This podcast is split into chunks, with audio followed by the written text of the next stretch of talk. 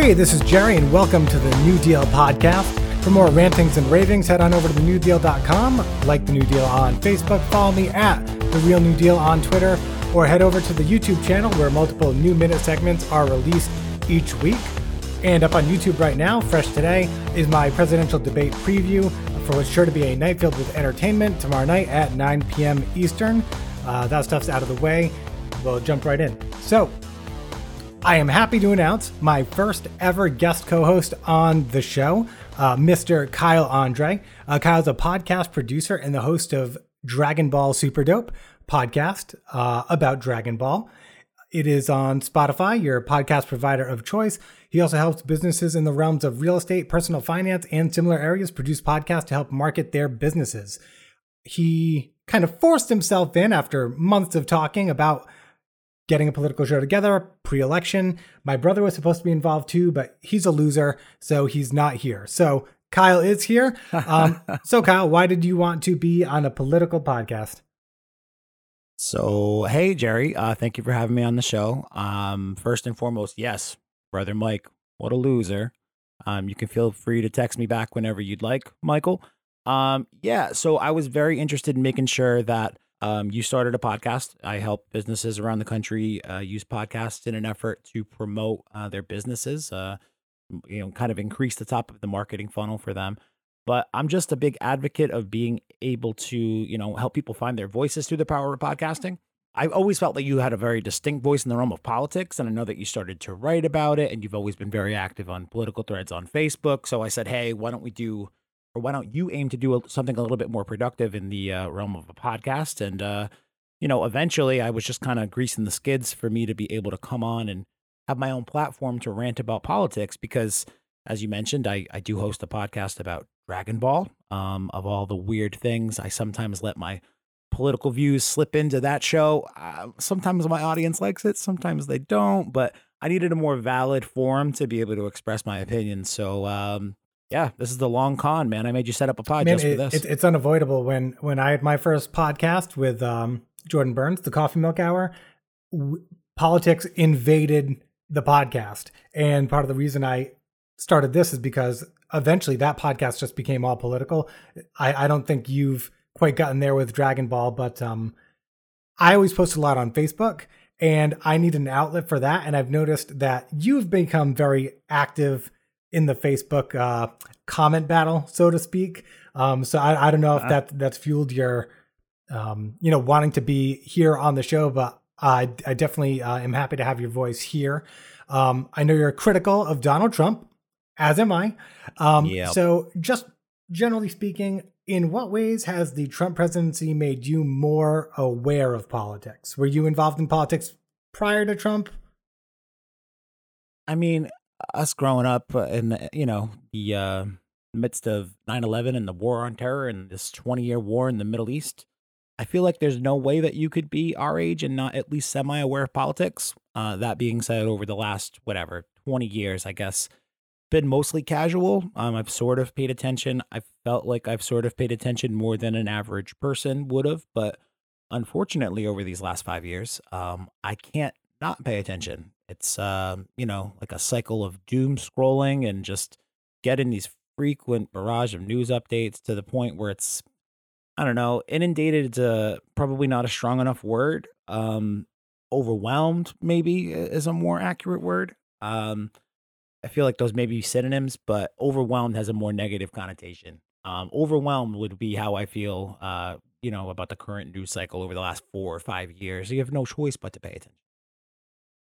Having been overwhelmed with politics like that and, and being more involved or you know in listening to more politics i don't think is ever a bad thing but do you feel like it has like affected your mood uh, you know made you de- I, I know that there's definitely times where like I am depressed because of politics. I go to bed at night thinking about politics. I wake up in the morning because something awful has happened or Trump has said something or RBG died, you know. Uh, so so has it had an effect on your mood overall?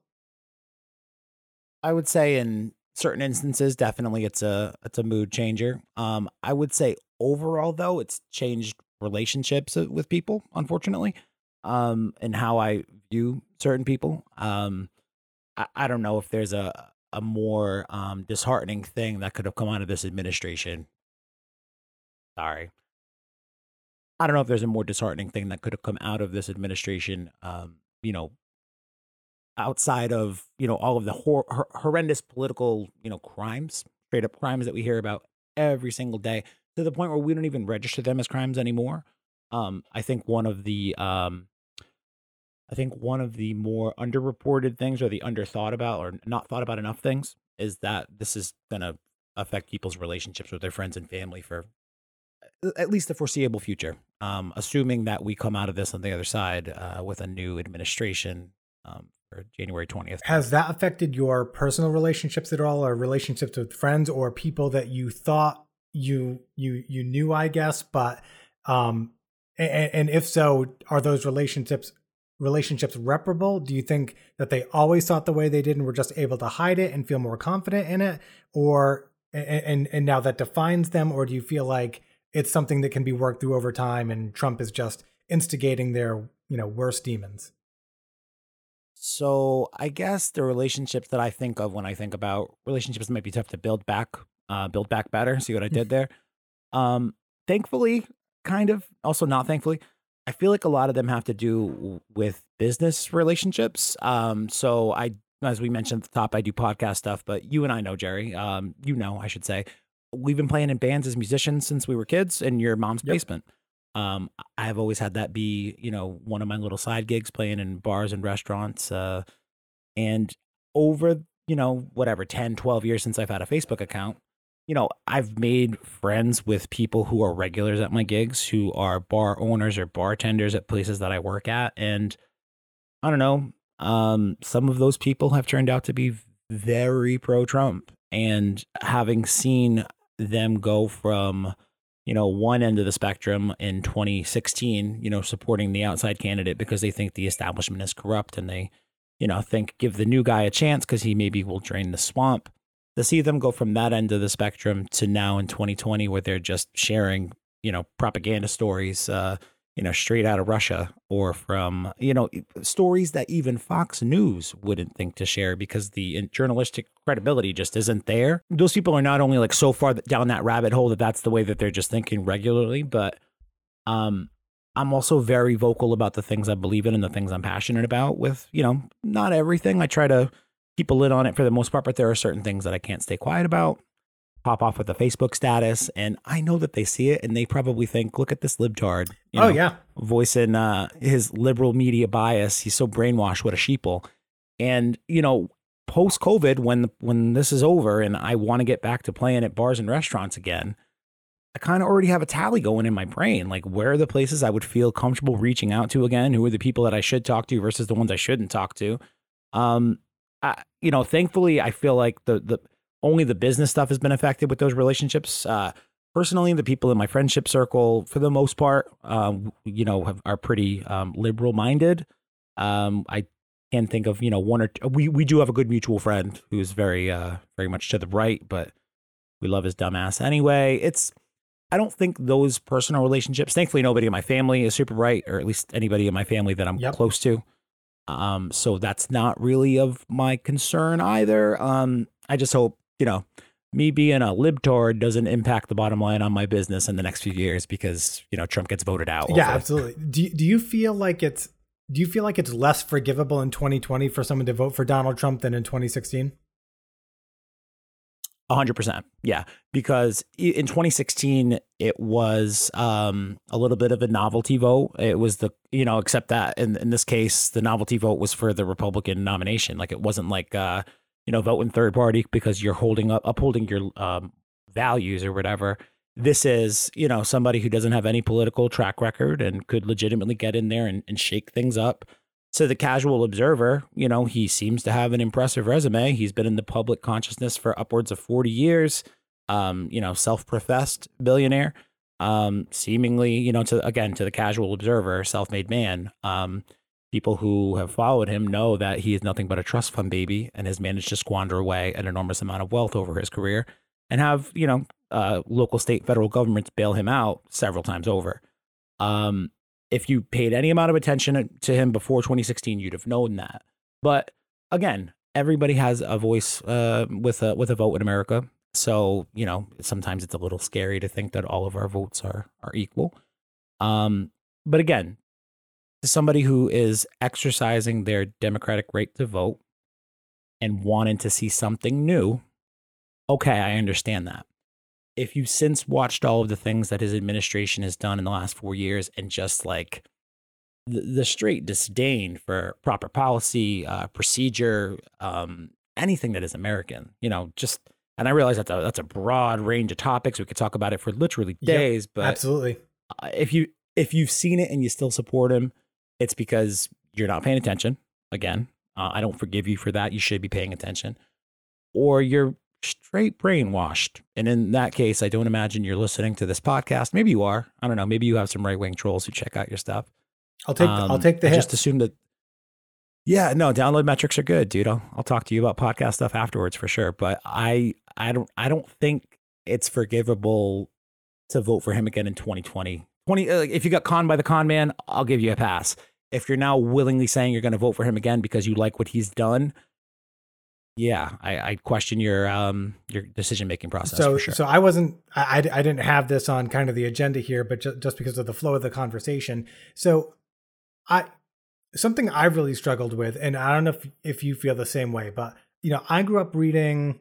I mean, not not always, more so now that I'm an adult, but you know, you know, you always knew what the New York Times was and what the Washington Post Post was, um, even the Wall Street Journal, you know, USA Today to an extent, and and so you knew what the repu- reputable news outlets were, and then NBC News, and you know, we had you know Brian Williams, you know, until he you know got in trouble on NBC, but he he was on TV every night, and um, Dan Rather, and and so when I was a kid, I grew up with those those guys, and everybody trusted those sources, and I and I still personally trust most of those sources. What do you think it is about the people you know that you're talking about who who support Trump and you know might be brainwashed? Why do you think they subscribe to let's call them non-traditional news sources that are willing to peddle stories about, for instance, Hunter Biden recently, New York Post, the New York a, a tabloid in New York is the only paper that ran with that story, uh, but they think that's legitimate. They don't seem to care about the uh, institution of journalism and having to vet your sources and make sure that there's real fact behind it. So, why why do you think it's easy for them to fall into the trap, or do they really feel like everybody's against them, like in their heart of hearts? I think it boils down to two words confirmation bias. So they have these implicit biases to either like or dislike whatever political party, and they see something that supports that, and they say, hey, look, I'm not wrong. And it's very easy to just see a headline and click the share button. I think that's what you see more often than not when we're talking about these articles or you know we comment wars that we're engaging in on Facebook. It's somebody sees a headline. I bet you they don't even read the article in you know eighty percent of the cases, but it confirms their previous beliefs. So that's what makes them share it more.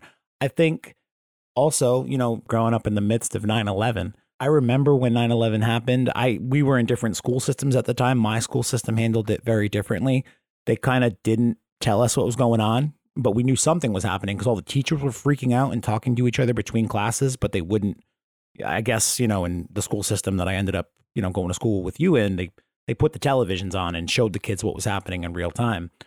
Um, I remember getting home that day and just immediately turning on uh, two different TVs in my house to watch two different, you know, news coverages of the event, and I just wonder, like, people our age, um, this the not to say that 9-11 shouldn't be something that was you know covered in you know all the excruciating detail it had to be covered in but the um the trauma of an event like that and having the news be like the only way or the the, the 24 hour cable news cycle to be like the way to cope with that in the wake of it i just think that a lot of those habits were formed then and were continued over the next 20 years and as we became more digital and more online, obviously the mediums change with that. Instead of cable news, it goes from, you know, blog posts or these conspiracy theory kind of uh, based websites like 4chan, where these theories can be perpetuated and put out there into the public without any proper, you know, um, quality control, you know, to vet them or not.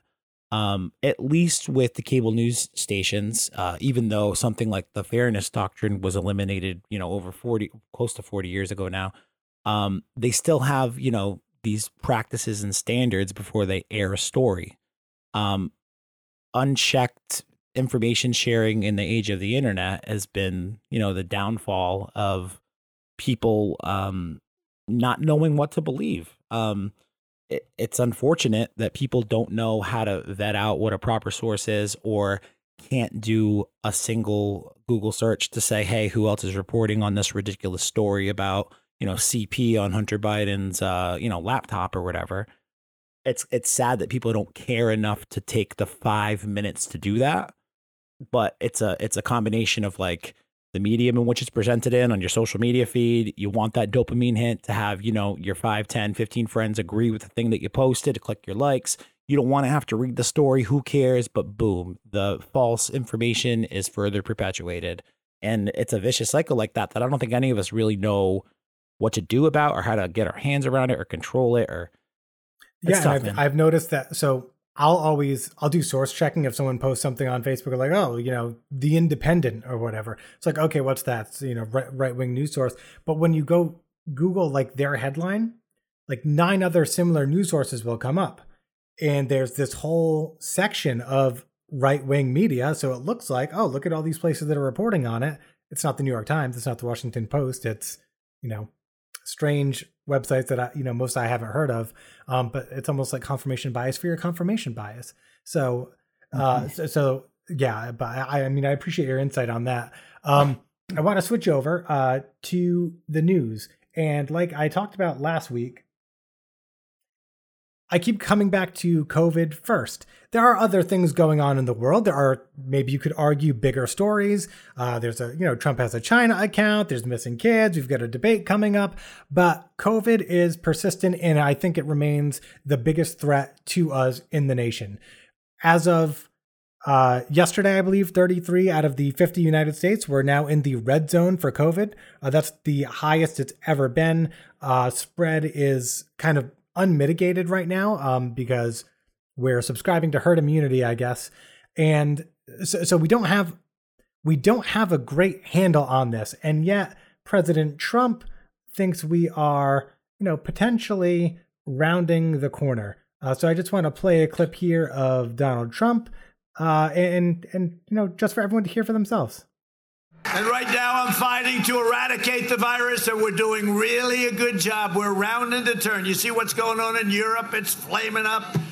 So Donald Donald Trump thinks that we are rounding the turn on COVID in the US. And he's saying, oh, look at Europe. Europe is flaring up. As 33 states in the US are now in essentially uh, a, a, critical state. Hospitals are filling up, ICUs are filling up. We're not even in flu season yet. The weather is still relatively nice out, even up here in the Northeast. People can still go outside. You can still pretty safely practice social distancing, and yet we're we're really not making any progress. It's getting worse. And I, think I talked about in one of the, the new minutes earlier this week that this could get really, really bad. We've never seen COVID in a flu season. It hasn't happened. So Donald Trump is has embraced herd immunity. He which is basically let everybody get it, let the people who are going to die die.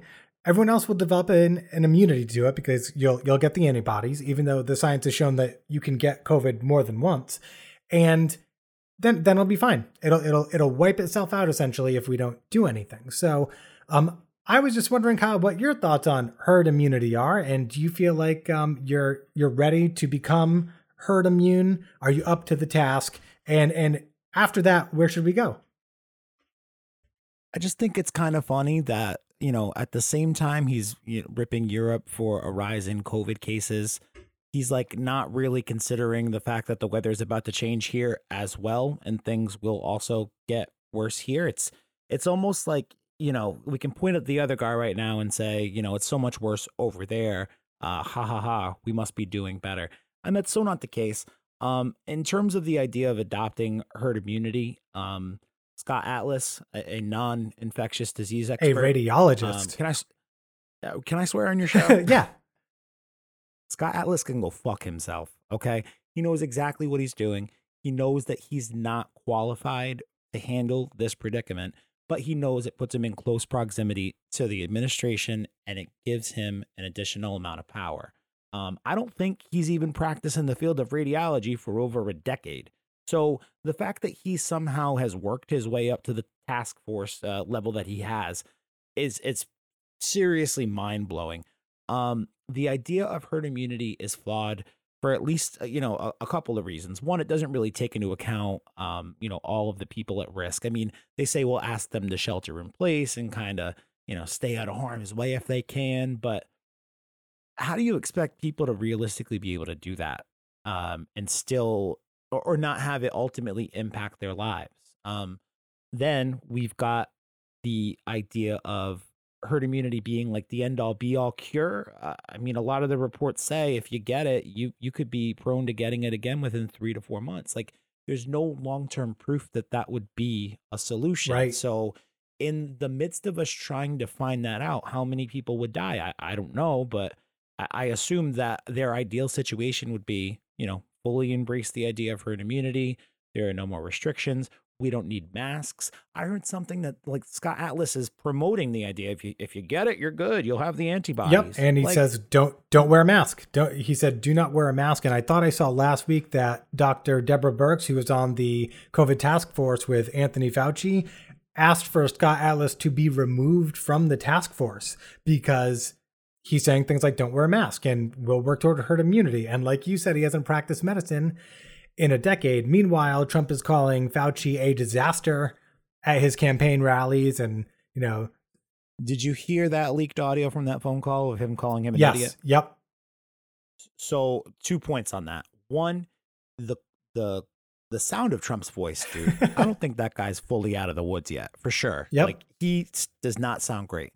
But secondly, it's so obvious to me that it just slipped out of his mouth that he did not mean to call this dude an idiot, but he was probably feeling whatever way, whatever mood, you know, in late, early morning, whatever it was.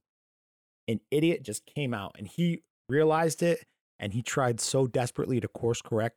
But then at the end of it, he goes, and if anyone's got a recorder on, that's fine. I'll stick to my yep. words.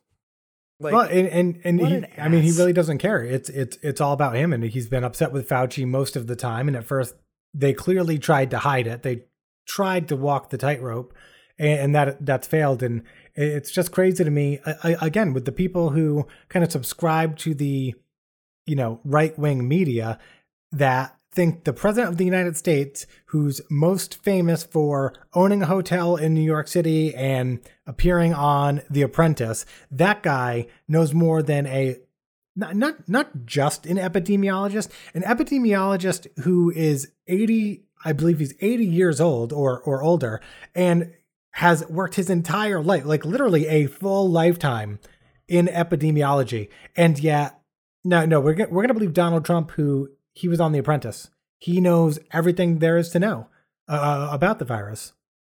The same people who believe that he knows more about, you know, infectious disease are the same people who saw him in the debate in 2016 and saw him say, "I know more about this than the generals do."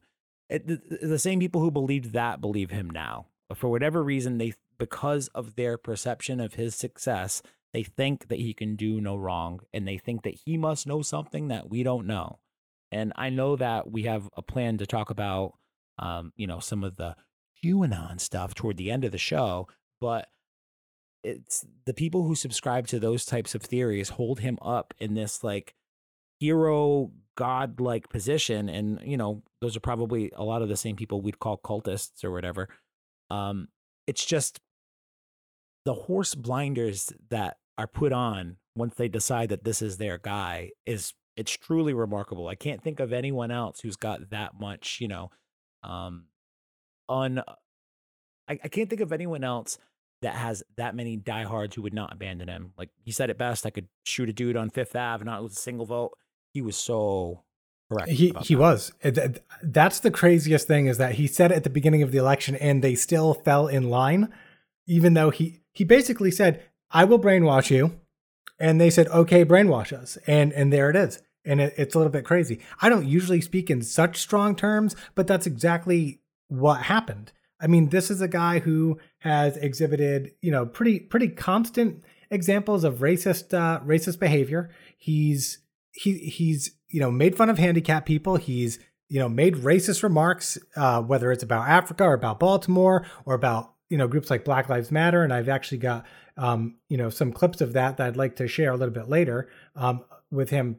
You know b- because tr- Trump thinks he's done a lot for the black community, but we, we're, we're in these situations where he's literally done everything you can do wrong as a politician and more. And we're, we're talking about him potentially winning an election against a candidate who has a lifetime of experience. So it's uh it's frustrating. But I want to move on from COVID because we do have some other stories and I talk about COVID a lot, but I I really feel like we failed with COVID. I, well, I mean, we're going to come back to COVID anyway in this top 5 thing where I cry Right, exactly. Stuff, so. so um so so we had breaking news that Trump has a bank account in China. So the New York Times reported that Trump, under the business Trump Hotels International LLC, has this bank account linked to China. In 2017, that company saw $17 million in revenue, which was more than the last five years combined that they had seen. So, again, just to reiterate, they had never made this much money. But the year that Trump took office, they made $17 million.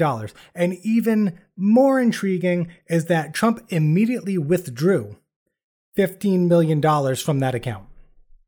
Um, the New York Times said the foreign accounts do not show up on Mr. Trump's public financial disclosures, where he must list personal assets because they're held under corporate names. So that's a loophole. The identities of the financial institutions are not clear, so we still don't know. The Chinese account is controlled by the hotel, uh, LLC, the tax records of that company show that they paid, that company, $188,561 in taxes in China. Remember a couple of weeks ago, we found out that Trump only paid $750 in America. Trump pays more in taxes to the country of China than he does to the United States of America. So if you believe America yeah, first, America, Jerry, America exactly, first. America first, um, unless it's China. In 2017, the company I just went over that made 17 million, and he and he withdrew 15 million. That the the reason that those numbers are important is because we we don't know where the 17 million came from. They said that some of that, about 6 million, may have been from the sale of a New York hotel, but the rest is unaccounted for which means we do not know why the President of the United States suddenly made $17 million upon taking the presidency, and then he withdrew 15 million, and we don't know where the 15 million went. There is a possibility that that 15 million went into a campaign, went into a campaign fund, which means that he may be taking literally foreign donations through a proxy. Uh, his this this you know Hotel International LLC. So, and we learned last week that the president owes somewhere in the realm of $400 million to somebody, some people that. Yeah, it's some people, but it's peanuts. 400 million, that's like mattress It's just money, peanuts. Man. And you know, to a rich guy like that. What's crazy to me is that he said in the debate that he probably owes some some of it to foreign countries. Probably. I don't know, probably. And that just floated it out there and that's what he always does is he floats out the possibility people aren't sure if they should take him seriously or not and then when it comes to light that it's actually the case people are like well he, he kind of said this so what are we going to do? And, you know it, it's it's and, and to me. it's like isn't just the pure suggestion that he might owe money to a foreign country enough?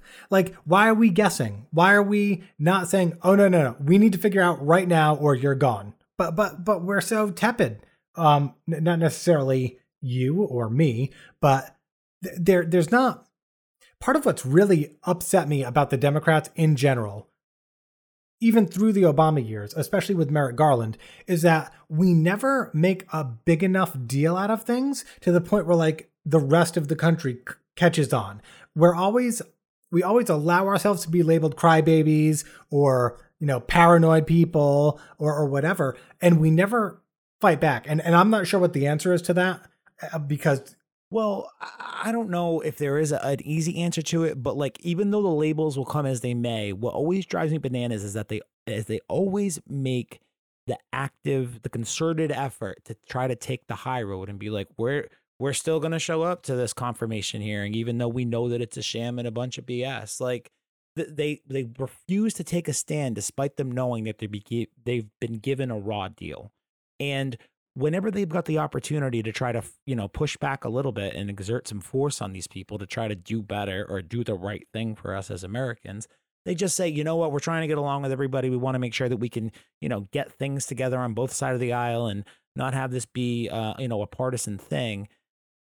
But no matter how many times they take that stance, Republicans still say fuck Democrats. Like yep. it's the most maddening thing in the world. When are they going to learn? It's like uh, Charlie Brown, you know, consistently having the football pulled out fr- uh, from him by Lucy. It's exactly. It's like our our our wanting to be to go high. Essentially, you know, don't go low, go high.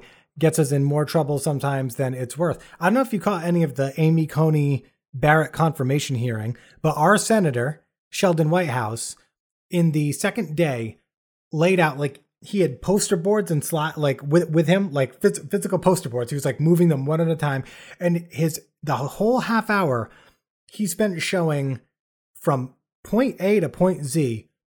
Here, here are the institutions that are selecting judges for nomination. Here are the shadow corporations that are funding those those selections. Here's how they have power within the government. Here, here's proof that their agenda is to, you know, fight uh, you know, to, to repeal Roe v. Wade and to uh, you know, repeal the Marriage Equality Act. Here's all the proof of that. And he laid all of that out extremely skillfully, like a lawyer, like a lawyer would. He's a lawyer and he yep. laid it out like a lawyer. And Lindsey Graham's response, like, because Graham spoke right after him, was, well, you know, on the left, you know, Planned Parenthood is throwing tons of money at the Democrats. And it's like, Planned Parenthood is not the same as a shadow corporation with nameless donors providing millions and millions of dollars to get judges appointed to the Supreme Court. Planned Parenthood is just saying, like, hey, we'd like, you know, to provide medical services and birth control to, you know, American women out there. You know, they're, they're not putting judges on the court. But it's an easy scapegoat to point to. They can say, hey, you know, look at all these corporations basically funneling in money to be able to buy, you know, whether it's court appointments or Senate appointments, whatever, uh, Senate elections. It's it's maddening for them to be able to say, well, what about Planned Parenthood? And just automatically have it be, you know, that um I don't I don't think it's counts as a dog whistle, but it's an automatic point of contention for anybody on the right because one of the founding, you know, ideological beliefs of the right is we don't believe in abortion, we're pro life. So automatically it galvanizes everybody on the right to say, yeah, but what about, you know, what aboutism is a very real thing on this. Planned Parenthood donating to Democratic candidates has literally nothing to do. It's it's like you said, it's two completely different things. They're not even in the same realm or uh, universe. And and again, we don't seem to challenge it. So it just you know, Sheldon Whitehouse puts in what I'm assuming is hours and hours and hours of research to make an extremely well presented presentation about shadow money in the Supreme Court nomination process, and Lindsey Graham doing no research at all, nothing. is just like, well, Planned Parenthood. And that is enough for some Republicans. And I've tried, I, I've been trying to be careful about saying all Republicans in relation to anything kind of Trump related, because I have found that a lot of Republicans I grew up with, um, especially, are not Trump supporters. They've distanced themselves over the years. so I've been trying to be better about making the distinction that I can give some Republicans credit for being sensible human beings. So, so that's that's all good and fine. I've run into that same type of thing myself, but um, my question for you is: Do you think that they're going to vote for Joe in a couple of weeks? I I do think they will vote for Joe. I think at least the people I know, I think will vote for Joe because I think I think if a Republican is turned off enough by Donald Trump that they won't vote for him, it's because he's literally so bad that he is a danger to the democracy. You know, he's he's not palatable even if he supports their policies. And I feel like if you dislike a candidate that much, you're going to vote for the most reasonable option. You're not going to vote for like you know, Jorgensen. Um and and again, we'll we'll, we'll get to that later. Um But I really do think that they will vote for Joe. I think you'll get some people out there voting for Kanye, and I think you'll get some people out there voting for third party candidates or write ins, and I think you'll have some people not show up. But I think I, I, think let's call them the Lincoln Project Republicans. They're all voting for Joe Biden. Yep. Yeah, I can see that. And the Lincoln Project, uh, you know, any year outside of this year would typically not be a friend of ours, but um, you know, they definitely see that democratic values are at stake here. Um, for those who think that Trump respects those democratic values, um, those American values, the things that have made us, you know, a standout country and most powerful country in the world over the last 200 years, I'd kindly ask you to re-examine. Right, and and I've actually directed people to the Lincoln Project. Like, hey, I know you're a conservative, but you should check out the Lincoln Project. They're all Republicans, and here's all the reasons they're voting for Joe Biden. So you know, yeah. I'm hoping that um, that we'll see some turnover there. I, I do want to skip um, before we get to kind of the feature segment at the end, which is our five reasons to change your Trump vote. We, I, I want to get into the debate because we have a debate tomorrow. Probably, maybe. So far, we have a debate. I, you know, Trump could could pull out any minute. Biden could pull out, pull out any minute because I don't think Biden has a reason to debate. To be completely honest, but so the debate topics came out. And I'm just going to run down the list. We've got COVID 19, American families, race in America, climate change, national security, and leadership. Trump's campaign came out and said that he thought that these categories were unfair because they were promised it would be all foreign policy and that the current categories that I just named off favor Joe Biden. And I, I just want everyone to think about that real quick. Donald Trump is saying that if you talk about COVID 19, if you talk about racism, if you talk about climate change, leadership, national security, or American families, those are advantage Joe Biden. If you are the president of the United States and you don't feel like you can confidently speak on the most pressing issues in the country, American families, leadership, and racism, should you be the president? Short answer, Gerald. No, no, you should. you know, sometimes I appreciate the short answer. I, I, I really like it because it means that people still have common sense. Um, well, so I'm I'm interested about this debate for a couple of reasons. Um, and, and again, we've heard a lot about COVID nineteen, but there are two areas specifically where I'm interested to hear actually what Trump says. I know what I'm getting with Biden, and but but Trump is the wild card, and so the first is race in America because Donald Trump thinks he's done well for especially black people in the country. And and yet we haven't seen a lot of action, any help for black communities at all. So before I get into what I want to say, uh, here's a clip of Donald Trump speaking about uh, what he's done for black people. Many of those who are spreading violence in our cities are supporters of an organization called Black Lives Matter, or BLM. It's really, it's really hurting the black community. It's hurting the black community. The stated goal of BLM organization people is to achieve the destruction of the nuclear family, abolish the police, abolish prisons, abolish border security, abolish capitalism, and abolish school choice. That's what their stated goals are.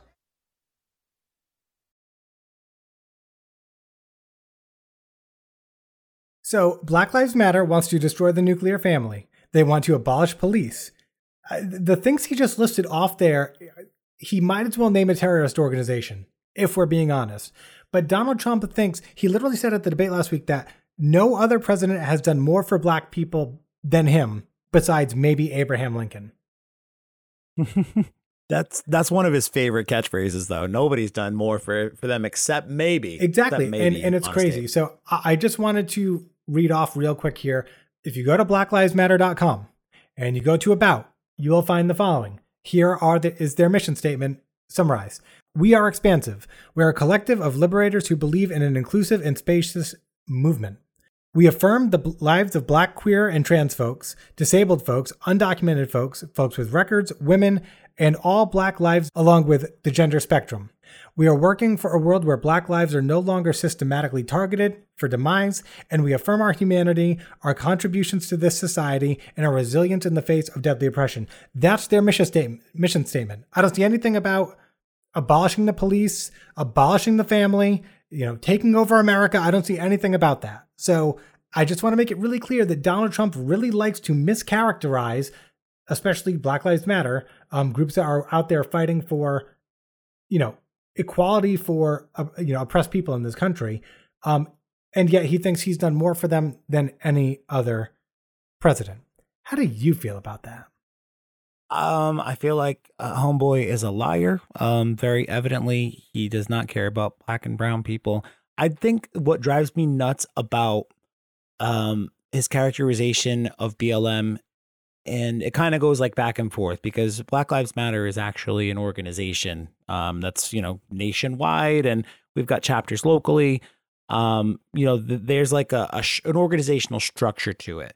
But what he likes to do is knowing that people see, you know, Black Lives Matter protests in the wake of, you know, George Floyd, um, knowing that that's what people on Fox News are going to see on television or, or any news station in general, but Fox News viewers specifically in this case, he knows that they see those crowds and it's largely, you know, black people. What he'll do then is he'll go out on the campaign trail, or he, he's done it during the debates. Um, you know, when asked to denounce white nationalism, he decided instead to ask Joe Biden to denounce Antifa. Problem with that is that we know Antifa is not a formal organization, but he still uses it as a generic sort of boogeyman for him to be able to scapegoat. And when people see Black Lives Matter uh, um, protests on you know the news on television, whatever, um, and they see Donald Trump taking these big broad swipes at the big Antifa boogeyman, they're kind of conflating the two, and I feel like that kind of perpetually you know is going to further perpetuate um, nonsense between.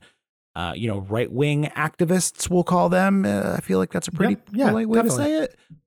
Versus left wing, um, you know, Right. protesters. and that makes perfect sense. Um, so so I, I I'm interested during the debate to see how Donald Trump kind of defends that record, especially if Joe Biden's able to push him on it, or if the moderator pushes him on it. Although he'll say, you know, that's unfair, and you know, you know, liberal media is attacking him again.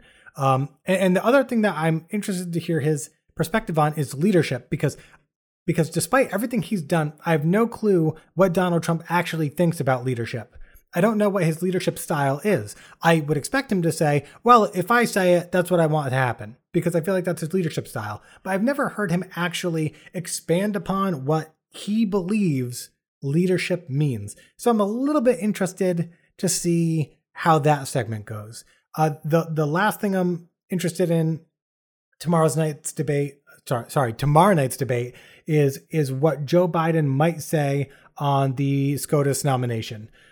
Last week at Biden's town hall, he promised that prior to the election, he would give an answer on whether or not there would be court packing, uh, whether or not he supports it. And I've said I don't think it's a question he should answer. I think it's smart that he doesn't answer it. However, he said he would give an answer. So, um, and I, I just want to play that clip here uh, for us. I have not been a fan of pat co- uh, court packing because I think it just generates what will happen. Every whoever wins, it just keeps moving in a way that is inconsistent with what is going to be manageable. So you're still road. not a fan? Well, I'm not a fan. I then say uh, it depends on how this turns out, not how he wins, but how it's handled. If they vote out before the election, you are open to expanding the court? I'm open to considering what happens from that point on. You know, you've said so many times during the campaign, all through the course of your career, it's important to level with It the is, American but George, people. if I if I say no no matter what answer I gave you, if I say it, that's the headline tomorrow. It won't be about what's going on now, the improper way they're proceeding. But don't voters have a right to know where you They stand? They do have a right to know where they stand, and they'll have a right to know where I stand before they vote. So you'll come out with a clear position before election day. Yes. So, so there, there you have it. It's, it, it, he didn't hesitate. He just said yes. Um, and, and just for everyone listening, I'm a big fan of political strategy. I, I like thinking about political strategy. I think the fact that Joe Biden understands that Donald Trump tries to control the headlines and is able to kind of push that off is the smartest thing that campaign can do. And I think he realized this is a push button issue that Donald Trump can seize on going into the election. However, he he's put himself in a position where he has to answer and i'm hoping that he's just kind of hedging his bet thinking so many people will vote early that by the time he says what he says the votes have been cast but too late can't change your mind exactly now, but i mean just i know what my, my stance on this is um, for court packing but what, what is your stance on the potential for court packing? And do you think biden should answer this question publicly? Personally no i don't think he should. Um, and I'd say that for a couple. I mean, I guess it doesn't really matter in the grand scheme of things because should we find ourselves in a situation where he finds himself needing to add, you know, I think they say picking it from what nine to fifteen is that the number that they they it's been all about, over nine to 11, 9 to fifteen. No one knows. So whatever he ultimately decides to do in the wake of the Amy Coney Barrett, you know, confirmation, um, I, I don't think it would be right for him to make that a, a voting issue at this point. Anybody who's paying attention knows that that's something that they need to consider right now. Anybody who's you know even on the on the peripherals of all of this, uh, maybe they don't pay attention to the news as often as you or I do, but they know that a new Supreme Court justice is going to be appointed, and there could be some immediate ramifications uh, should Joe Biden win, and you know he look to you know pack the court as we're calling it. Um, I don't think it makes sense for him to come out and, as you say, you know, take away from the headlines of all the egregious shit that Trump is doing right now, why would he even look to make that a, uh, an issue to you know polarize Republicans and get them more uh, motivated to get out there and vote than they already are? Um, I think it'd be smart for him to to not say it one way or the other. I think we know that given the circumstances, it's something that he should at least look into. I don't know if it's ultimately um, you know, the way that they should look to go because it sets a very dangerous precedent. And and like you said in that clip he played, you know, it just starts the eternal game of back and forth. You know, we're going to remove, we're going to add. How do we make this? How do we make this um, Supreme Court, you know, in our favor? And that's going to be determined by whatever you know party the administration is every four to eight years. That's a that's a dangerous precedent. I don't know if I like that idea, but you know, given the fact that we've had now two Supreme Court picks you know, held back from the Democrats from being able to appoint them, not because, you know, we did anything wrong or because they weren't, you know, solid, qualified appointees, but just because Republicans decided to play their own fucking game. I think that that needs to be seriously considered. For them to say, you know, outright, I'm not going to pack the courts or we're not going to consider it, that's another good example of them, you know, taking the high road because we know if the shoe was on the other foot, the Republicans will look to do that in a heartbeat. So don't yeah, rule and, it out. Well, and I've said this before. Prior to, and, and part of this is on the Democrats, but I don't put full blame there because they said this would not apply to Supreme Court justices.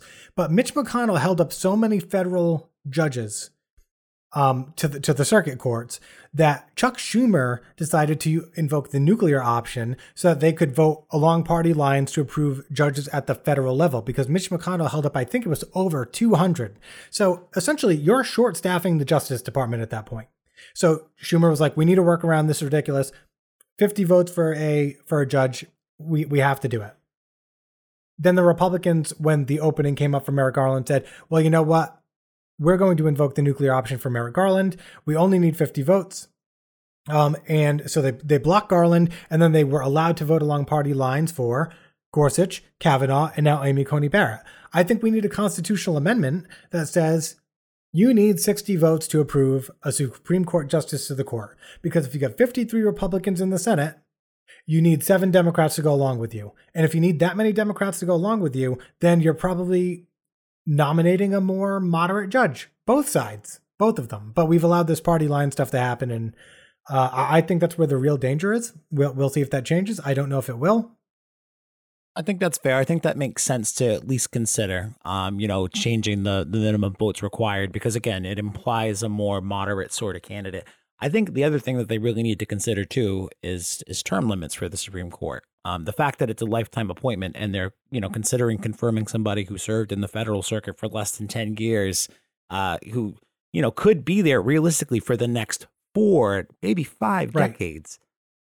Uh, you know, that's not even considering, you know, medical advancements and shit. Let's see how well Amy Coney Barrett looks. Uh, Barrett looks in 40 years. You know, with with medical advancements that she'll have access to, she could be on that court for a lifetime appointment for like 70 years. Who knows? Well, and that's man? the other dangerous game that's being played. You, you you've appointed a judge who only has three years of federal circuit experience, but the reason they do it is because she's young. She can be on the court forever. So are we really willing to trade off experience and expertise just so that you can essentially hold a political position on the court for 10, 20 more years than a more seasoned judge would? Uh, it's we we are definitely playing politics with the Supreme Court. I don't think there's any way. Especially when it. it's so apparent. It's so apparent too. That's the other thing that really drives me bananas is so clear what they're doing in appointing this or nominating this person is, is exactly what you said.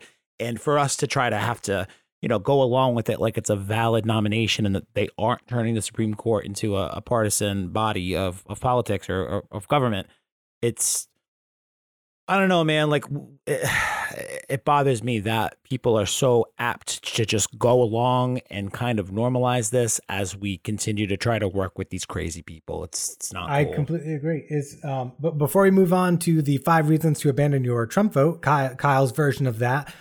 Do you have any other issues that are near and dear to your heart that you want to talk about that we haven't talked about yet this episode? Or you just want to jump right in?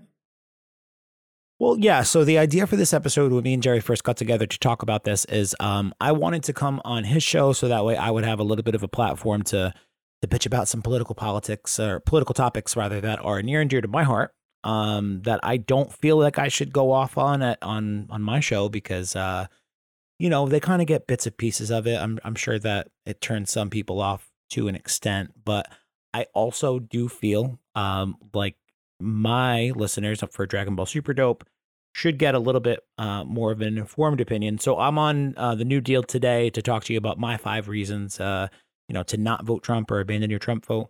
And then we're gonna have Jerry on my show next week to talk about Cannot five wait. reasons to, yeah, probably a more um, positive version of this list, I imagine. The, I told Jerry when we hooked up uh, for this this earlier today that I'm gonna bring you know the things that I'm angry and passionate about to to on my show to your show today, and you can bring like the calm, well thought out rationale to um, political topics to Super Dope next week for my for my listeners.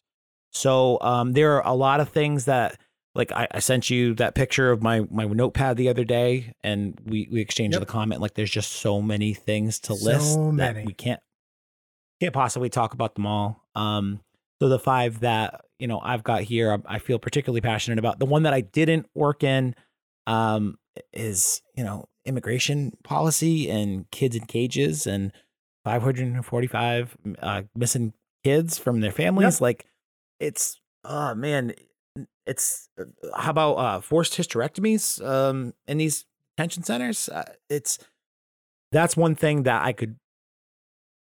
I have a car alarm going off somewhere in my neighborhood. All right, it's over.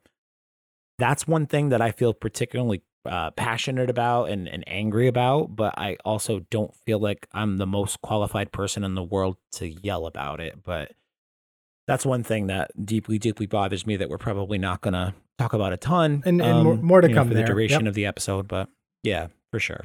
But that's the one thing that. but um, yeah, man. I guess uh, my my number five, or starting from five to one, uh, we we've already talked about COVID a little bit in this episode, but botched COVID response is my number. Yeah, what is that? So, what really bothers me about COVID, and, and we're starting with COVID because it kind of, you know, unfortunately frames everything that we'll be talking about in some way, shape, or form. It it impacts it. So, um, what drives me bananas about COVID is I remember the day I heard about coronavirus. I was taking a shower. It was the week between uh, New Year's and Christmas. Uh, so I think it was around like the 28th, 29th of December. And I was listening to some, you know, daily news pod that I'd heard about, and it talked about this, you know, virus outbreak in China. And I remember thinking, like, that sounds scary. Good thing I'm in Yep. America.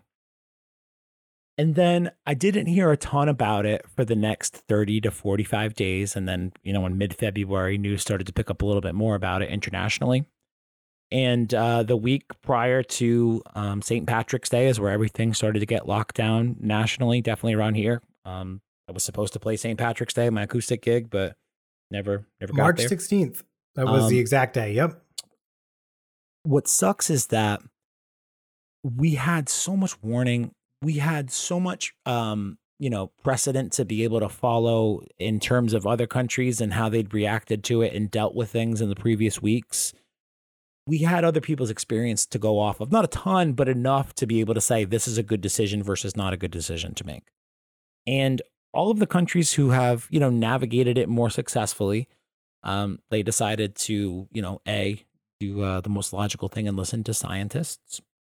Um, I feel like the the science denial um, is something that is pervasive in this Trump administration, but and it always has been. I mean, I think primarily it would have taken the form of climate control um, or climate change, um, but now it's you know kind of on full display um, in in the coronavirus yep. handling or mishandling of this pandemic. So um, we also had you know the economic impacts that were being made in, in these countries or, or, what people foresaw could be the economic impact and the safeguards that they put in place to be able to kind of overcome those.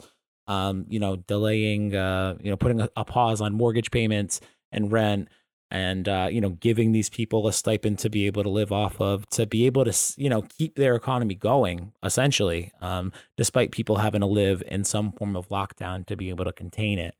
Um, the politiza- politicization of science, um, whether to wear a mask or not, has just been the most mind blowing thing in the world to me about this entire it's, thing. Um, it's crazy what, because every all the people that refuse to wear masks point to very early on Dr. Fauci saying, you know, we don't need masks right now. You know, it's important to get the PPE out to the hospitals. They had a short of, shortage of N95 masks. They didn't want people buying them up off the shelves. Once that problem's resolved, they said you should wear a mask. And everybody said, well, not everybody, but a lot of people, a lot of Trump supporters said, well, they said we don't need a mask. And they have been pointing to that even even now, even through months and months of uh, you know the data that shows that the masks work. That that type of thing is is crazy. It's a statement out of context that that's very convenient yep. for them to be able to point back to. And I think a lot of that decision making and, and him saying we're not sure if masks work or not, they're not a fact, uh, they're not effective.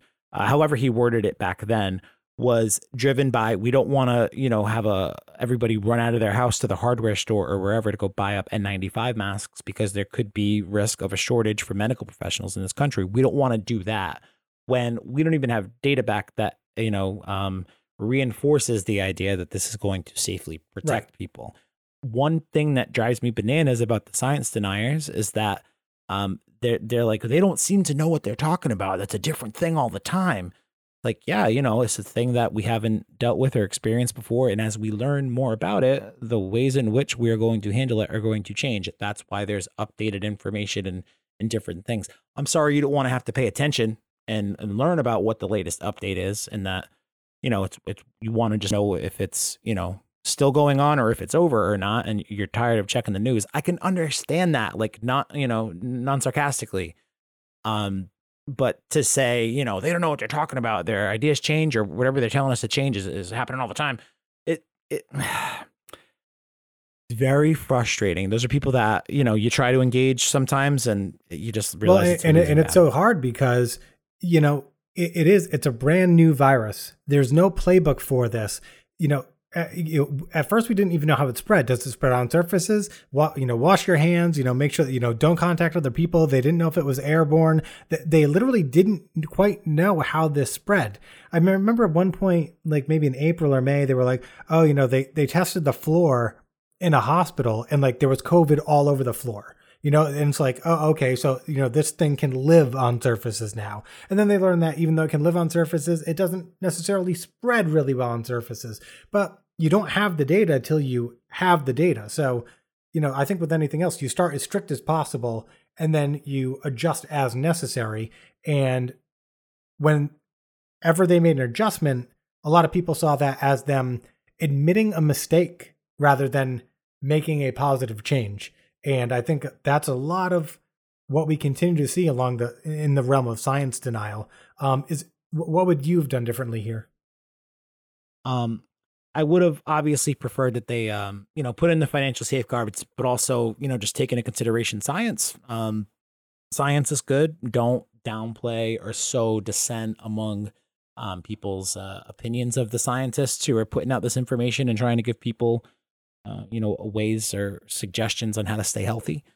Um, I also would have preferred a more robust, uh, you know, testing situation, um, a contact tracing situation, like things that companies, or excuse me, things that countries have, um, you know, implemented to help successfully navigate's probably not the right word because we're seeing spikes again, but mitigate as much as possible. Like we didn't even care to do that, and what drove me nuts about the early days of it was so much um, emphasis was put on like you know lack of um, you know PPE and lack of ventilators, and Trump just was like, yeah, Defense Production Act, I'm, I'm ramping it up, and he and he didn't really no, do that. At all. Actually, he didn't touch it. Ne- never once. He said he did it like three or four times, and he never actually did. He did end up having several other you know large companies in our country step up to do it because he wasn't mandating them to do it. And they're like, well, we expected you to maybe mandate us to do this. So we're, we're here to do it. And he's like, oh, Right. good. This is me enacting the Defense Look what I did. Act, I guess. Thank you for your, you know, vo- voluntary manufacturing uh, charity. it's, it's so much was put, so much emphasis was put on that in the beginning that once it was sort of, at least from the ventilators, you know, solved from that perspective to the point where we're, you know, continuing to export them, like he says, I don't understand why. Um, I, I guess he didn't really have his eyes on the long term ramifications and was just, you know, as he is with anything, not just COVID, um, he's just obsessed with that day's news cycle. And once he's got one thing checked off his list, he can consistently go back to that thing and say, Look what I did. I got the ventilators. Look what Fauci said back in March. He said masks weren't good. That's going to be like on his go to, you know, list of sound bites that he can queue up at his weird cult rallies with his stupid dances. Yeah, yeah. Oh my God, what a terrible yeah, I dancer. watched him dance to the YMCA the other day. It was great. Oh man, and that's the thing. That's a dance that comes with instructions, and he couldn't even fucking Nope, figure that one not. out. Awful. Um, but yes, I would have just liked, you know, more common sense from both a scientific and a fiscal perspective, as opposed to it's not real. Oh, it is real. It's not going to hurt us. Oh, wait, it did hurt us. Well, I've got access to all the best medical care at Walter Reed, so it's good now. We all got It's through it blessing from together, God. meaning me. Oh my God, man, it drives me bananas. But yeah, you know, more science, more responsible fiscal policy. Less, I, I don't think it's going to happen to me. Um, oh wait, it did. Oh well, I'm the president, not a big I want deal. to talk about the, but, but before we get to the voter suppression stuff, I just want to preface everything real quick because there's so much going on now. When Trump took office, we were all worried about Russia, and the House and the Senate both ran committees to see how we can further protect our elections in the United States. And they all found that there there was interference in the election, that there would be attempts to meddle in the election, and for three years, and even through the Mueller report, where Robert Mueller also acknowledged these same things, there has been no attempt to fund uh, safeguards for our election process.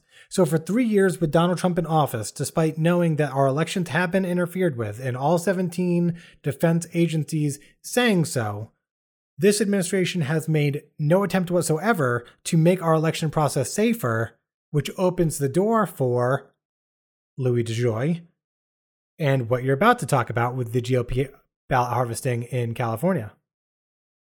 So with the, I mean, you could do everything right, you know, in terms of getting your vote back. And they've, you know, from state to state, they've set up these ridiculous requirements. Um, when I say that, I think of the naked ballot issue that they're experiencing in Pennsylvania, where if you don't um, put your ballot into your secrecy envelope and then back into the other envelope, basically you've um, mailed back a naked ballot and it's not, you know, legal. They can't count it, and your vote is essentially tossed in the trash like state to state, they're working on all these legal ways to be able to disqualify your vote. Um, but having to do so much of it through the postal system now with a guy who has shown, you know, he, he's not very um, good at hiding his intentions. No, not He's- at he's all. pretty, like he got in there and he ripped all that shit out before anybody could even consider giving him a confirmation hearing. And then when they finally talked to him about it, he was like, "Oh yeah, well, you know, we're trying to save money, and I thought that would be the best way to do it." And he's like, "But I'm not putting it back." Just very flatly, I'm I'm not going to do it. He knows that he doesn't have to. He's not going to be mandated. Um, Knowing even then it- that a lot of the election ballots would be going through the, the, the USPS. I mean, they knew that in July when he took office. Yeah. But now you've got people who are trying to, you know, kind of make it easier for voters to be able to get their ballots in. So they've set up these, you know, official drop off boxes for people to go and be able to. And that's another way they've been, you know, trying to control the vote in that sense. Uh, Texas comes to mind, you know, one county ballot drop off box, you know, whether there's a thousand people in your county or five million people Five in your million county. people. There, there's only one box. You know, that sounds like hell on earth, dude. I think that's exactly what you said in your last pod was because of where we live in Rhode Island. Imagine everybody in the state of Rhode Island having to get to one drop off box. I wouldn't vote. I couldn't do it. I don't have the time to allocate to do We'd that. be sitting in traffic for six hours, you know, e- every, day. I mean, so, so, sometimes that's a normal can- day. for real they continue to try to take these you know legal steps to be able to say your voice doesn't count or just make it generally harder for you to get your voice or your ballot in um it's it's kind of annoying to me that they've taken all these steps to make it more difficult to the point where you know i'm going to try to go vote early on monday um that's my plan for now but i considered you know maybe i just go on election day but another voter suppression kind of tactic that they used as of this, you know, most recent presidential debate, not the town halls, but the debate a week, a week previous, um, when asked to denounce white supremacy and the Proud Boys, and you know, instead of full on doing that, um, unequivocally, he instead told them to uh, what was it? Stand, stand back, stand back, and stand by Yep. um, and implored those supporters to go to the polls. And I think it, he said, watch very carefully. Watch very carefully. Yep. It it blew my. I, I was nicely. watching it live, and it just blew my mind. And I just thought to myself, this guy wants his, you know, his supporters, his you know, big pro Second Amendment guys, to go out there and make sure that no tomfoolery is happening at the ballots with their guns. That sounds like an intimidating situation for anybody. Like I- if like my voting place in a normal year is is at a church. Like I'm trying to think of rolling up to the church to go vote and there's just like a small militia of dudes I went to high school with who all have rifles just standing out there with their Trump signs. Yep. That doesn't sound super inviting to me. That's another um, you know, uh, example of intended voter suppression. Um, Exactly. it's voter intimidation at its finest. So that kind of brings me to my next natural point. I realize I'm a little wordy and chatty or whatever, so I appreciate you sticking All with me. But number three on my list, and this one probably a little bit more personal to me than most of the other things on this list, but it's just the open um, association with or inability to shun, um, you know, the Proud Boys, the Nazis, the white supremacists in our country, and um, you know, he kind of casually deflects the questions and he's like, Yeah, yeah, I denounce it, whatever. Knowing full well that he's not going to give them the satisfaction of just making the statement of, you know, cut it out. I don't support you, you know, whichever organization. And knowing um, if he were to do that, he would lose support with his base. He would deflate people who are very passionate and support him, um, you know, probably a lot more strongly than a, you know, a motivated Democratic activist would support their, you know, respective candidates. He knows he's turning off the most polarizing, powerful parts of his base if he were to denounce those people.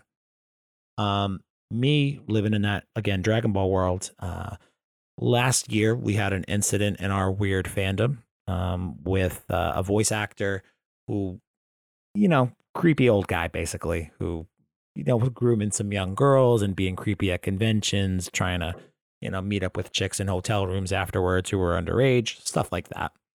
But it eventually brought out a big part of, um, you know, the anti Me Too movement. Um, and those chuds, basement dwelling chuds who blindly support this not super great voice actor um, to the end of the earth. And just like the harassment that um, people in that, not, I didn't get it too badly I did lose my Facebook page of over 5,000 likes, which sucked. Ooh. But yeah, that one sucked. But I had friends who got doxxed. I had friends who had people drive by their houses, mailboxes knocked over, stuff like that. Um, to know that those people are essentially these same people that now in, in 20, and that, and when most of that happened, it was early 2019. So almost two years now. But I saw how those people used their online bullying and intimidation tactics to make these people's lives miserable as they could.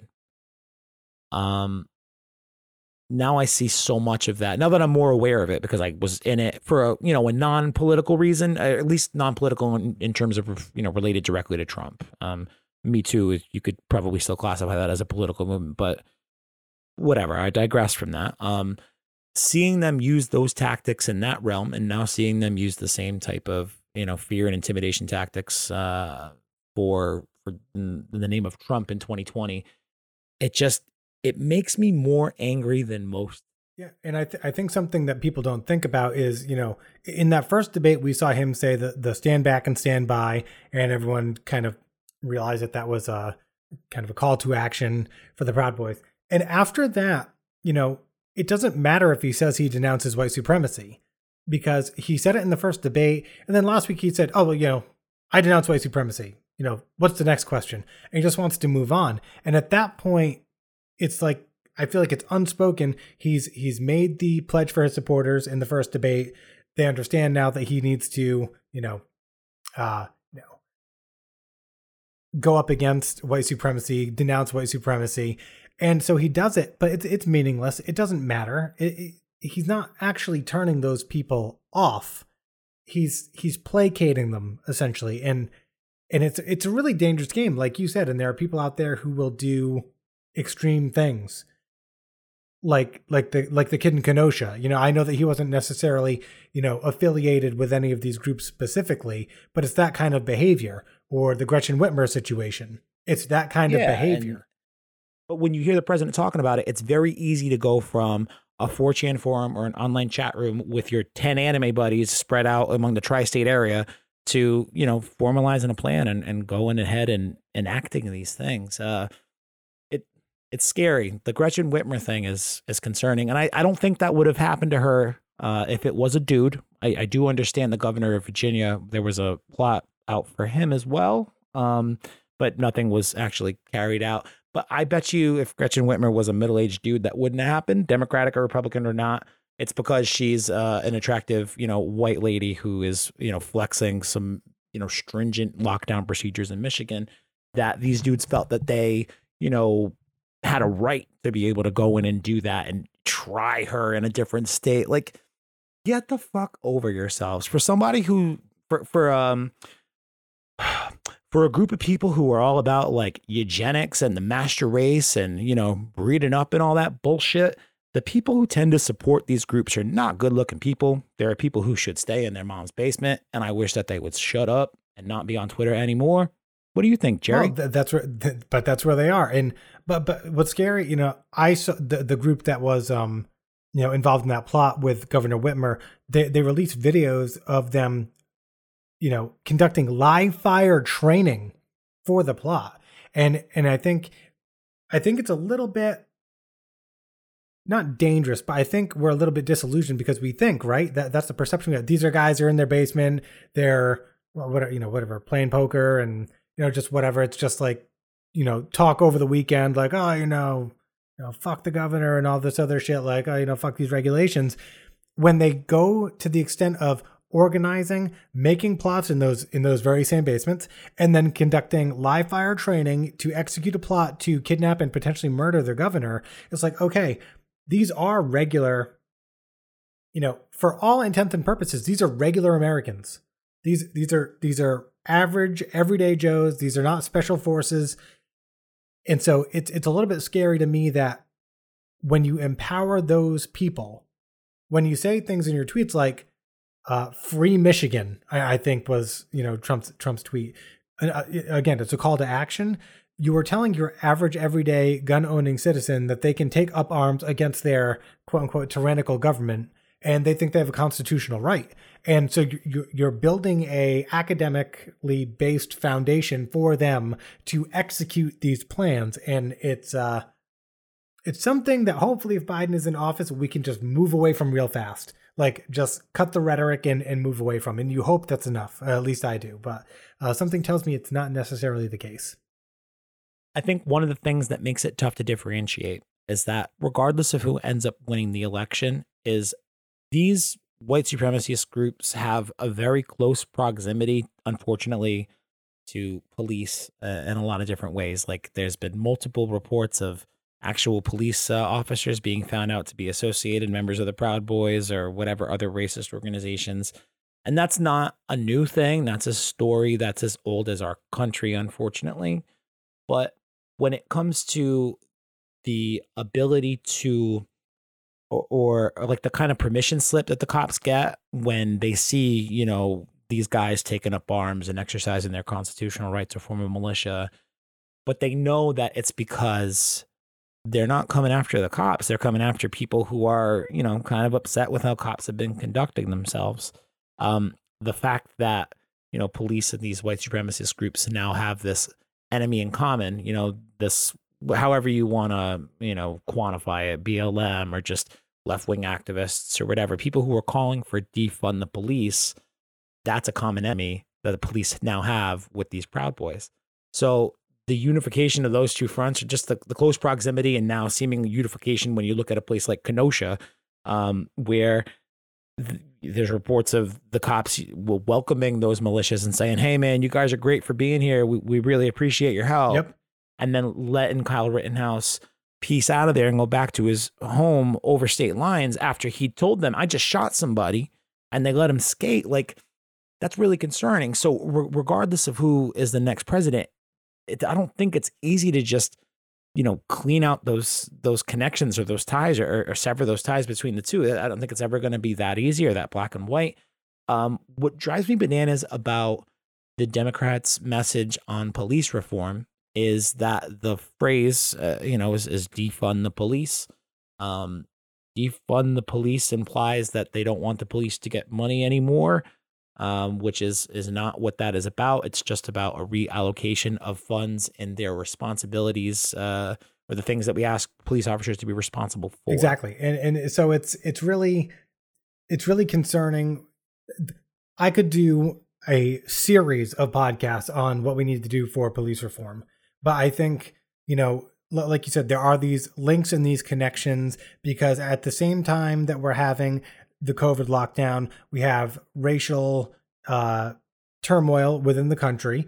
Uh, you know, we've we've got essentially a a major civil rights movement going on, where there are calls for action for the police to reform their ways. The Democrats and Republicans actually both put forth bills. I think the Republicans' bill was pretty weak. Neither has passed. Neither of those bills have passed. So, despite everything that's gone on, we have not reformed any police practices in this country. And so we haven't changed anything. And it's essentially this administration saying, well, it's on the police officers to, you know, police themselves and oh yeah, we need to change, but then they don't do anything about it. And then you get situations where they're letting a kid who just murdered someone run down the road even though he said it he murdered someone. And I know that's not representative of all police.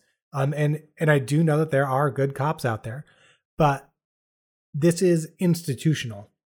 It's systematic. It's built in to the fabric of the country. Like you said, this this is just the continuation of a tradition that's been going on for 400 years that's been allowed to exist on you know the sub level of society and we just have not done enough and like you said you know sometimes the democrats need a better message because saying things like defund the police alienates almost automatically some people because it's a it's a trigger term it's a trigger term for for conservatives I think the ways in which police are trained is really at root of, of the problem in a lot of this. Like defund the police doesn't necessarily um, speak to the need to how the need to reform um, the way in which we train and, and hire police officers.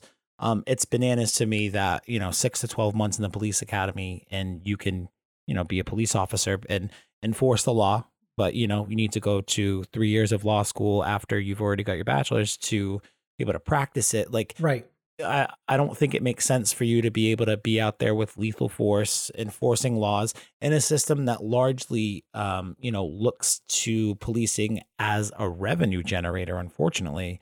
Um, i don't think it would make sense to have that continued mindset and how we you know hire and staff for police officer positions it doesn't make sense to continue to go forward with that, regardless of a, a, a you know a defund or, or reform you know overhaul within the policing world. So both of those things need to be talked about and looked at concurrently. Um, to do one without the other is completely pointless, in my opinion. Yep.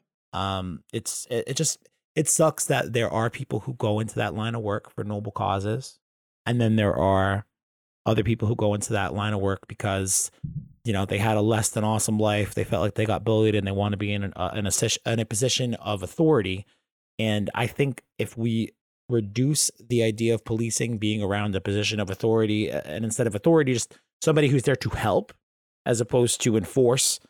I think maybe that kind of helps mitigate a little bit of, of the weeding out issue, you Right. know, of bad candidates to be a police officer. So, um, police reform is is something I think about a lot because, like I said, met a lot of cops. They are not bad guys, but unfortunately, you know, one bad apple spoils the barrel, as is the rest of the phrase. So, Yep. No, absolutely. You're absolutely right on that. Um, all right, so that's uh and again, I've been super chatty. I appreciate you hanging with me, Jerry, but this is the that's what's what, five through let's let's do a, a recount down. So five was botched COVID response, four was voter suppression, three was these Nazi proud boy bastards, two, police reform, uh reform the police. And then my biggest issue Number one. I think. Number one. Number one biggest reason to abandon your Trump vote. or you know not even really um, a reason to abandon it but just a reason to like reconsider everything you're seeing right now is just the blatant disinformation campaigns that are being carried out by foreign governments namely russia um, it's wild to me and i think again he gets the pass because in 2016 he was still candidate trump not president trump but I remember when he was in that debate with Hillary Clinton, wherein he asked uh, China or Russia to, to to look for those stolen emails or whatever. And I just remember, what the hell are you doing? You you are literally asking, and you know, for foreign interference in our elections. But like, I just thought it's this big dumb idiot Trump getting caught up in the theatrics of it all. And, you know, sure enough, later on that night, there were several different, you know, hacking attempts on the DNC servers and all that. And it's not been something that he's shied away from ever since in terms of, you know, cybersecurity attacks on our on our institutions. He's never challenged Um, Putin on it. He's never even brought it up. he, he's too afraid. The big strong man, Donald Trump, a man who exudes manliness and it loves dictators like little chubby boy Kim Jong Un. Mm-hmm. Um, he's afraid to ask Putin on, you know, whether or not he interfered in our elections. But he did say, like, I asked him, he said no, and I believe him. Right. Like, the, Right. Really, really presidential. Oh, okay. Just take him at his word, believe him over everybody else, and end of good story. to go. The world is fine.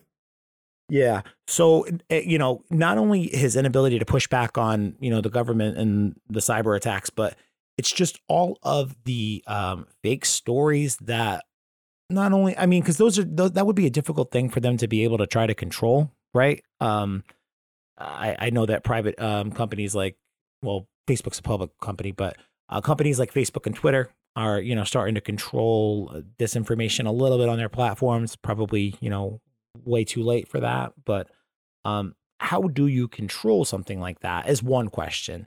The problem with this administration is that they don't even ask that question. They full on embrace this these disinformation campaigns to try to distract from the actual, you know, realities of the things that are going on. Right, because even Uh, even if we give the Trump administration the benefit of the doubt, which by the way I do now, but but let's just be nice and give them the benefit of the doubt. Let's say that Russia is conducting these operations on their own with no help from anyone inside the US. There's no foreign agent, there's no passing off of information. Donald Trump is just simply opportunistic and he doesn't have any line that he draws. So if Russia is just happen, you know, just happens to be hacking and that information just happens to help him, he's always going to be willing to take advantage of that information. So, eh, you know, when all the defense agencies say this is going on, and Donald Trump says, well, we're not going to do anything about it because, you know, it helped me win an election. You know, he didn't say it outright, but we all know that's what's going on. There, there's no way, there's nothing we can do. You know, our, our government is then complicit in the action, even if they aren't actively involved in the action, which I which I think they are. I'm, I'm not a conspiracy theorist. I just think there is enough information on the table through the Mueller investigation, through the impeachment trials, and now through this new uh, Rudy Giuliani, Hunter Biden FBI investigation that's going on, because that story is absurd all on its own. Uh, it there's too much there there for there not to be something nefarious going on within the administration. But again, if we just give them the benefit of the doubt, at a minimum, Trump would never turn down the opportunity to use information that is harmful to his opponent. No, and I think a lot of my questioning with Trump, right, is it, stems from the idea of does he do this stuff maliciously, like knowingly working in tandem with the Russian government, or is he just, you know, a true useful idiot to the Russian government? And the Russian government giving him the gentle push into the Oval Office through, you know, disinformation campaigns through Facebook and things like that over the last few uh, or during the first election cycle the idea of him guiding him into office, the, the Russians know like he's going to do everything wrong and probably leave America in a worse position than we could have ever put them in ourselves. So, is it which of the two is it? Is it he's working hand in hand because he knows he's got financial, you know, uh, incentives on the other side of his presidency from a foreign government, or is he just that dumb that he doesn't realize he's carrying out the will and destroying the reputation of America within all of the you know on the world stage. And and not even just the reputation. So one of the things that's been said about these disinformation campaigns is they're trying to split and divide the american people which congratulations it's already happened. It may have happened mm. before any type of interference but the fact of the matter is if we if we play hypothetical here let's say donald trump wins the election they find out there's election interference and let's say donald trump was the responsible president who said okay this may have benefited me, but that's not good for our democracy. So, as president, I'm going to make sure that something like that can never cast doubt on our process again. Let's fix our election process. We're going after Putin in a strong way. We're nipping this in the bud. His supporters would never have doubted that election interference happened. They would have accepted that, okay, maybe our candidate got in with, with this assistance, but look what he's doing to fix it. He's trying to keep our democratic institutions in check. And then on the left, we can say, well, you know, Hillary lost, but Donald Trump is doing everything within his power to protect our elections. Oh, just that act in itself could have stopped so much division just in the American electorate. But instead, and, we were forced to endure the, the Russian hoax. We were forced to endure the Mueller investigation and the division that caused. And then we're forced to endure a an impeachment as a byproduct of all of that. And all of that just serves Russia's purposes, China's purposes, you know, kind of by proxy. And and so all he had to do was admit that, okay, it happened. We need to fix it. That's it. Yeah. It's that easy. And I think I think that would imply that he would be working knowingly with whatever foreign agency or whatever foreign government, right? If he did come out after the election and be like, "Oh, I won by you know uh, foreign interference," well, that's messed up, and I'm going to protect the institutions of America and make sure that the next election is a free and fair one. Had he done that, I would have probably had my red flags go up and say, "Oh, that's that's kind of concerning." He's aware of it. He's a he's acknowledging that this has been uh, something in his benefit, and now he's saying that he's going to do something about it. Whenever he says he's going to do something about something, he ultimately doesn't do it. So, oh, never. That leads me. That leads me to my next point: is because he's so quick. Shit, there it is he was good. Good timing. Because she, because she, because he's so quick to deny it and just dismiss it out of hand as like not a real thing. It tells me that he doesn't believe it's a real thing because he thinks he's genuinely like that big of a winner or whatever. Like he's not aware of how useful or you know in, in reality dumb uh, he is. Um, it, it, you know to to let me try that again he's not aware of how useful an idiot he is to a foreign government and in reality how dumb he actually is. Um, because he just he, he, views himself in that you know crazy larger than life um, image who you know it's it's it's impossible that he would have needed help from Russia to win it. But then he goes out of his way. It's just crazy to me that the right wing now openly kind of praises Russia. Like if you said that to a Republican in like 1986, they they would have kicked you in the balls. In, in 2012, Mitt Romney said to Barack Obama on a debate stage that Russia was the largest geopolitical threat to America. A Republican running for president in 2012. There you go. even better. That's a that's a way more timely reference than the one I had about getting kicked in the hypothetical nuts in 1986. But um, I don't think that he is. Um, I think maybe the people around him are insidious or smart enough to try to carry out some of these things, and I think that ultimately that's why everybody around him continues to go down. But it's almost impossible to tie it to not only a sitting president, but somebody who is so knowingly stupid that it would be maybe tough to try to trace it back without being able to have you know his son-in-law or Stephen Miller or Steve Bannon or um, campaign manager there, the first one, uh, any of those guys go down for him because he can't handle things on his own. He is kind of simple. Like that's as nicely as I can put it. He's kind of simple. That is the nicest thing you can say. Yeah, kind of simple. that's like not even um, taking into consideration the potential maliciousness in his heart. Like that's just me giving him the 100% benefit of the doubt. He's just a simple dude. In reality, he's kind of a dick. So if there's anything you take from this episode, just just remember at a minimum that Donald Trump is simple. We we have covered we've covered a ton. We covered we covered the news. We got a lot of your perspective on on current events. We got through the debate. We talked about. We didn't get into conspiracy theories, thankfully. All I'll say is that if not. you know you're really concerned about QAnon, uh, maybe be concerned about those 545 missing kids uh, at the border. Like, you know, kid's a kid, right? Um, if you're concerned that a Democrat might be, um, you know, eating the kid's blood to be able to prolong their youth or whatever, uh, American kid, migrant kid, whatever, maybe you should be concerned, QAnon fam. All right. Maybe it's that's a rabbit hole for another day, but we might be hashtag save the children. we might be able to go down that rabbit hole. So cheese pizza is obviously cold, Jerry. Obviously, everybody knows that.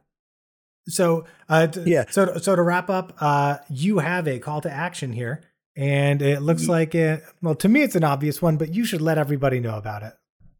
Yeah. So I realize that this episode probably aired a little bit more on the um, negative side. Like, there's not always a clear way for us to suggest we wish the Biden campaign handled this, you know, differently because, you know, how are they going to handle white supremacists uh, differently? They're going to denounce them straight up. We would never be in some of these situations if we had a Biden administration uh, in play right now.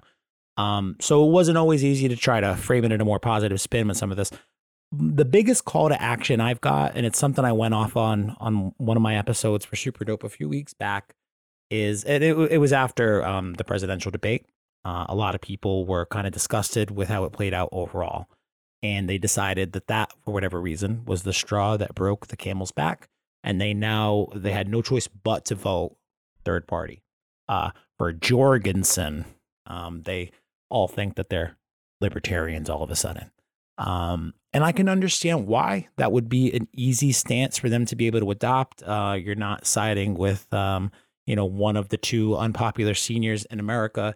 And on the face of libertarianism is a very easy, like, uh, Venn diagram of um, a thing that like kind of lines up with uh, most of your Facebook friends yep. are going to support one of these three things, whether it's uh, gay marriage, pro Second Amendment, or legal weed that's the packaging with which the libertarian platform is is is put in and put out on social media. We we we want free um we want legal weed and we want guns and gay marriage and that's the meme, right?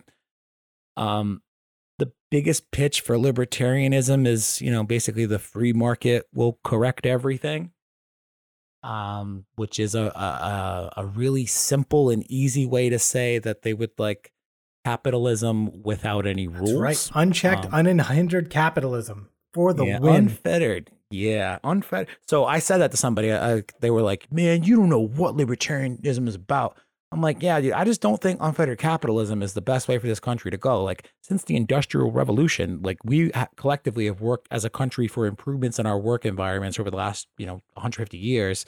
Um, basically, the the free market, as you put it, I mean, it's the same thing as unfettered capitalism. It's concerning to me that you don't know that, but you're a libertarian, but you're asking for a reset on capitalism, essentially. Like to think that we do away with all these things and magically companies who have not treated us well as employees, you know, in the history of this country, to think that they're just suddenly going to choose to treat us well because, you know, they have to make sure that they get all the best talent or, or whatever that thought process is there it's mind blowing yep. to me. Um, you say goodbye to things like um, you know workers unions, uh, labor labor unions. Uh, you say goodbye to things like child labor laws. Like I I don't think people realize that when they share the Jo Jorgensen's memes, uh, that that that's the kind of thing that they're promoting or saying that they support. I think a part of it is just um, again the packaging of it. Yeah, I support gay marriage. I support legal weed. I support you know Second Amendment and it's easy for them to share that and get as many clicks, uh, you know, as many likes as they can on their Facebook status, whatever. Um, and that dopamine rush feels good because you get it from friends on both sides of the, uh, of the aisle, and you feel like you're above the bipartisan bullshit or whatever, uh, or the partisan bullshit. So I get it, but it's I don't know. Your political identity is more than just a meme, and if you do feel strongly about something enough to be able to hit the share button, I wish you would also feel strongly enough to go read about it for fucking five minutes, man. Just five minutes. It's libertarianism is not a very complicated thing to understand, in my opinion. And uh, people who seem to think that giving the control back to companies that's the other thing that's kind of ironic is is a lot of people who adopt the libertarianism feel like companies already have too much power in the current day america but they're like yeah free market like they don't understand what they are supporting it drives me everything. bananas Oh. Yep, it, it, it's crazy. And on like exactly like you said, five minutes. When so, I first saw Jo Jorgensen's or Jorgensen's name come up on Facebook earlier this year, and I was immediately like, "Oh no, here comes another third party candidate. Need to nip this in the bud." Went to our website immediately. All you need to do is read our platform. All you need it's literally deregulate everything, get rid of the government. Like it's not feasible. Oh, by the way, no plans as to like how to replace those systems or like what we would have instead. Just it's all like subtraction, no addition. No, well, yep. here's how we need to, you know, think about this moving forward. It's like, oh, just get rid get of the Department of, of, Education. Oh, okay. Cool. It'll sort itself out. Yeah, exactly. So, yes, do your research. It, it's important to do. And and but you know? But this applies to a lot of people generally because I feel like a lot of people who are unwilling to vote for Biden, who maybe don't like Trump, have never been to Biden's website. Have they read his policies? How many people are actually paying attention to these candidates' policies? We're voting for we're voting for people, but but more so we're voting for policy. I think Trump is so bad that if you're a Republican, you should not vote for him purely on policy. Biden, he's decent. You can vote policy. Go look at his policies. Go look. And and you know what? If you go to you know Jorgensen's site and you're like, you know what? I love the equivalent of you know anarchy. I'm going to vote for it. Then absolutely go vote for it. But at least go read what you're voting for. You know, just because you like the meme, as you said, does not mean that you should cast your vote for that candidate. You got to do the research.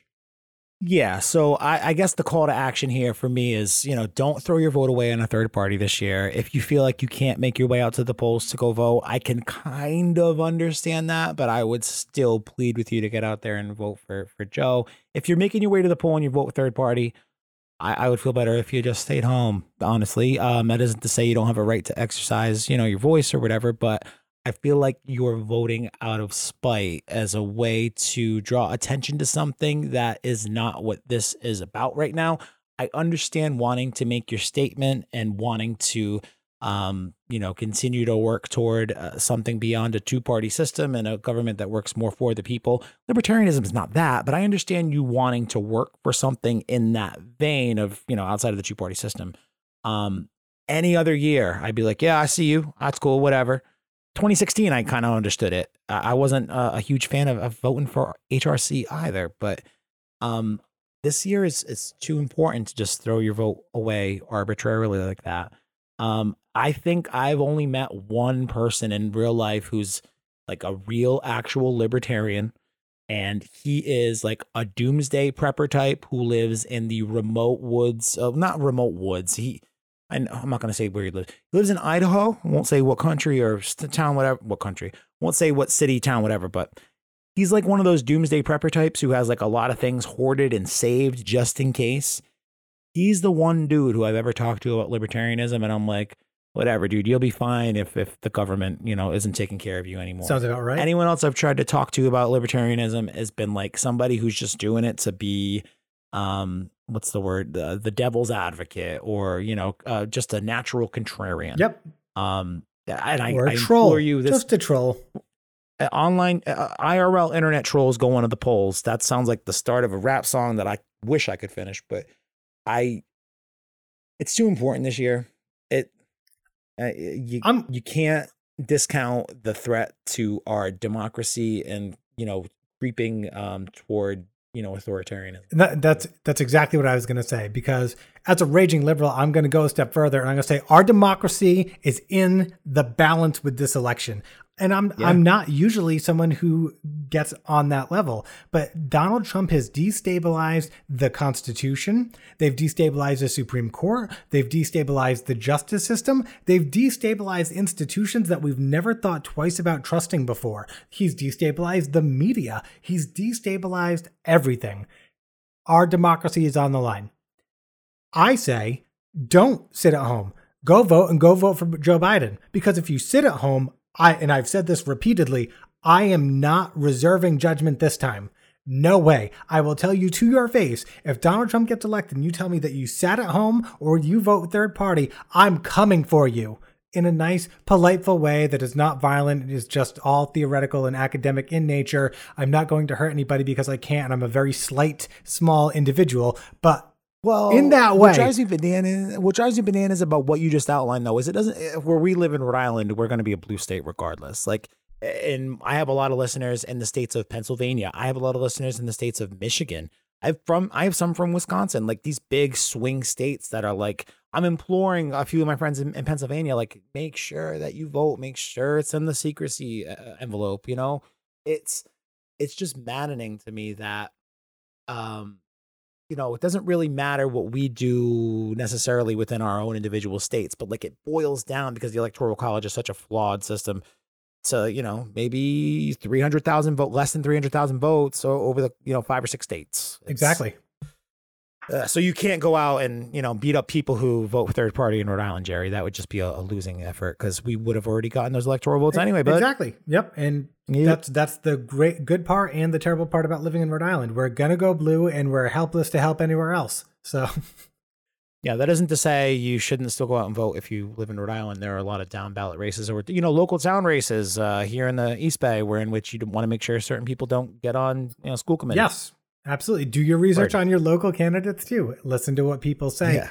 So um so th- this episode has gone a little longer, but for good reason because Kyle has been our first guest co-host here on the Nu Deal. We covered a ton of ground. The call to action is extremely relevant, so make sure you follow and listen to everything we say because we're right. Do it. We're right. Yes. Um, Yes. So this has been the Nu Deal, uh, episode number eight, I think, with Kyle Andree co-host. Done. Please go check out Dragon Ball Super Dope, uh, Kyle's podcast on your podcast provider of choice. It's awesome content. He's got a well-established uh, following, and obviously those people are fanatics. So uh, go listen to that uh, that that podcast. I am looking forward to joining you on your podcast uh, to go over the other five points. And uh, thank you so much for being here. Thanks, man. I can't wait to have you on the show next week, and you can give my uh, audience a, a dose of, of rational, informed wisdom as opposed to me just yelling about Nazis and how much I hate. There's value in that, but yes, I I, I can't wait to be there. So, all right, uh, Awesome. thanks, man. Uh, Thanks, thanks everybody for listening. I will talk to everyone next week, and go vote.